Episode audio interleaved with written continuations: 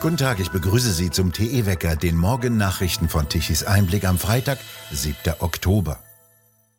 Eine große Sabotage sei an den Leitungen der beiden Pipelines Nord Stream 1 und 2 verübt worden. Dieser Verdacht hätte sich den schwedischen Ermittlern zufolge nach ihren ersten Untersuchungen erhärtet. Es handle sich um sehr ernste Vorfälle, hieß es. Am Tatort seien mehrere Beschlagnahmungen vorgenommen worden, so hieß es weiter, die entsprechenden Gegenstände würden untersucht. Um welche es sich handelt, teilte die Staatsanwaltschaft nicht mit. Die Untersuchungen seien vertraulich und der Fall sei hochsensibel.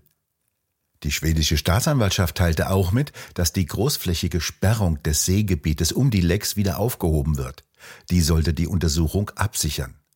Währenddessen hat Russland angeboten, durch die intakt gebliebene Röhre von Nord Stream 2 Erdgas nach Europa zu liefern. Die sei nach vorläufiger Einschätzung tatsächlich in technisch geeignetem Zustand, so der russische Energieminister in dieser Woche im russischen Staatsfernsehen. Eine Reaktion darauf gab es bisher nicht.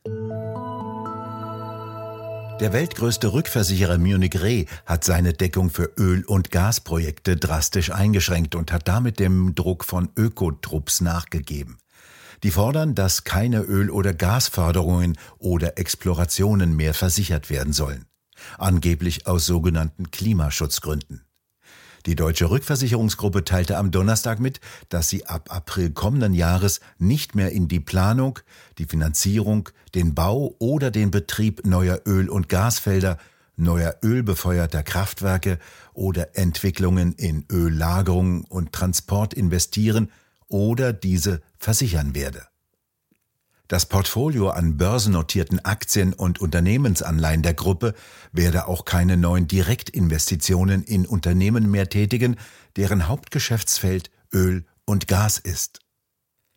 Die Europakoordinatorin der Insure Our Future Bewegung, die selbst mutmaßlich vielfliegende Lindsay Keenan, sagte, die Entscheidung von Munich Re sei eine Botschaft an die Versicherungsbranche und an die Energieunternehmen, dass sie in Schwierigkeiten geraten könnten, einen Versicherungsschutz zu finden, wenn die nicht machen würden, was die Öko-NGOs wollten. Solche Ökotrupps haben seit einiger Zeit Rückversicherer, Versicherer und Versicherungsmakler ins Visier genommen, die neue Projekte im Bereich der fossilen Brennstoffe versichern.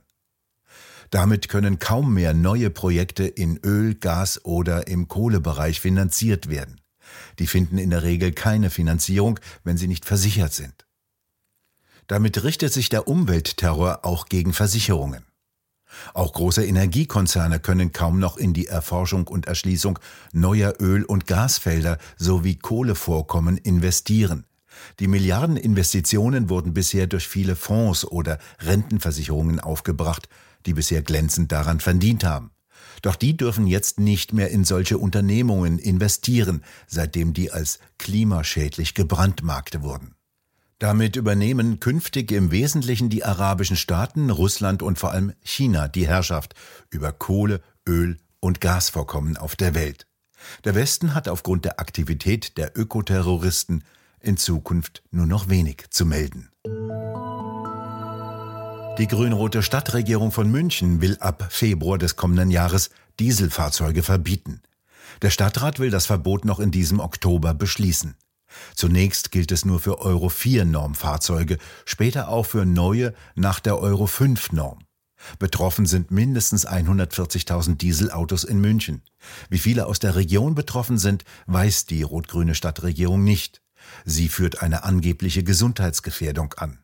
Allerdings sind die Dieselautos mit Rußpartikelfilter und Entstickungsanlagen sauber gemacht worden. Aus dem Auspuff kommt praktisch nichts mehr heraus, außer CO2, das bei jeder Verbrennung anfällt, auch bei der Atmung.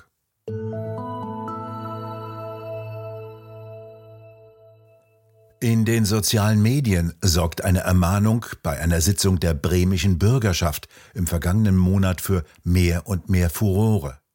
Deren Vizepräsidentin Sülmes Dogan von den Grünen machte eine rassistische Bemerkung. Bevor ich äh, die nächste Abgeordnete äh, aufrufe, möchte ich äh, noch mal kurz erwähnen, dass mir aufgefallen ist, dass drei Abgeordnete aus unterschiedlichen Fraktionen immer bestimmte Begriffe benutzen. Und Sie wissen, dass Sprache sehr viel Macht hat. Ähm, Ich würde Sie darum bitten, weil Sie eine Vorbildfunktion haben, darauf zu achten, diesen Begriff schwarze Schafe äh, nicht zu benutzen. Das hören wir uns doch nochmal an. Ich würde Sie darum bitten, weil Sie eine Vorbildfunktion haben, darauf zu achten, diesen Begriff schwarze Schafe äh, nicht zu benutzen. Damit brachte sie erst die Gedanken auf, an die kein Mensch denkt und offenbart, wie sehr sie in rassistischen Dimensionen denkt. Ein schwarzes Schaf findet man in Schafherden, dessen Wolle die Qualität der Wolle der meist weißen Schafe mindert. Daher kommt im deutschen Sprachgebrauch das Wort schwarze Schaf und bezeichnet Außenseiter. Vielleicht erklärt das mal einer ihrer grünen Kollegen. Die Grüne Dogan sieht ihr politisches Geschäftsmodell derzeit darin, angeblich rassistisches Gedankengut in die Gesellschaft zu treiben. Sie beschäftigte schon den Rechtsausschuss der Bürgerschaft damit, ob ein Likör Bimbo heißen darf. Den hatte ein Gastwirt angeboten. Eine entsprechende Klage dagegen lehnte die Staatsanwaltschaft übrigens ab. Wie retten wir uns vor der Energiewende? Unternehmen gehen in die Pleite, Konsumenten sind finanziell überfordert. Die Folgen der Energiewende und mögliche Auswege aus der damit verbundenen Energiekrise diskutiert ein Expertenforum auf Einladung von Tichys Einblick am 10. Oktober in Dresden. Roland Tichy, was ist denn das Ziel dieser Veranstaltung? Wir haben die führenden Professoren für Energietechnik eingeladen, dazu Politiker und äh, Interessenvertreter aus der Wirtschaft und der Industrie, um einfach mal darüber zu diskutieren, wie kommen wir aus dieser Stromsituation heraus. Denn es kann ja nicht sein, dass Deutschland einfach zum wirtschaftlichen Absturz gebracht wird. Es geht ja nicht um Bäckereien alleine, das schon ist bedauerlich genug.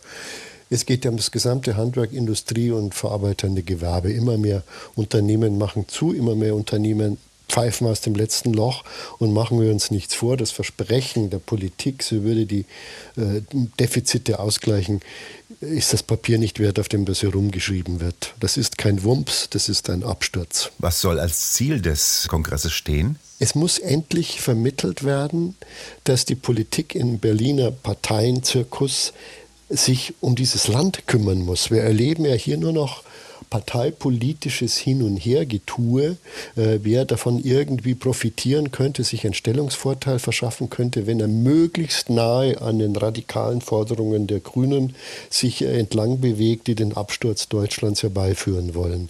Dagegen müssen wir jetzt die Bevölkerung und wir fangen mit der Wirtschaft in Dresden an, wirklich mal organisieren und es den Menschen bewusst machen, dass unser Wohlstand aufs Dramatischste gefährdet ist. Am kommenden Montag also in Dresden in der Messe ab 17 Uhr. Wie retten wir uns vor der Energiewende? Warum versagt die Ampel in der Krise so dramatisch? Über die Absage eines politischen Systems diskutieren Roland Tichy und Frank Henkel mit Sigmund Gottlieb. Er war 22 Jahre Chefredakteur des Bayerischen Fernsehens und der früheren Kabarettistin Gabi Deckert. Frau Decker, lesen Sie noch Zeitungen? Gucken Sie noch ARD und ZDF? Ich gucke nicht mehr Fernsehen seit 2020 im März. Äh, ich lese keine Zeitung mehr. Warum nicht? Ich werde, Warum seit 2020? Ich werde belogen.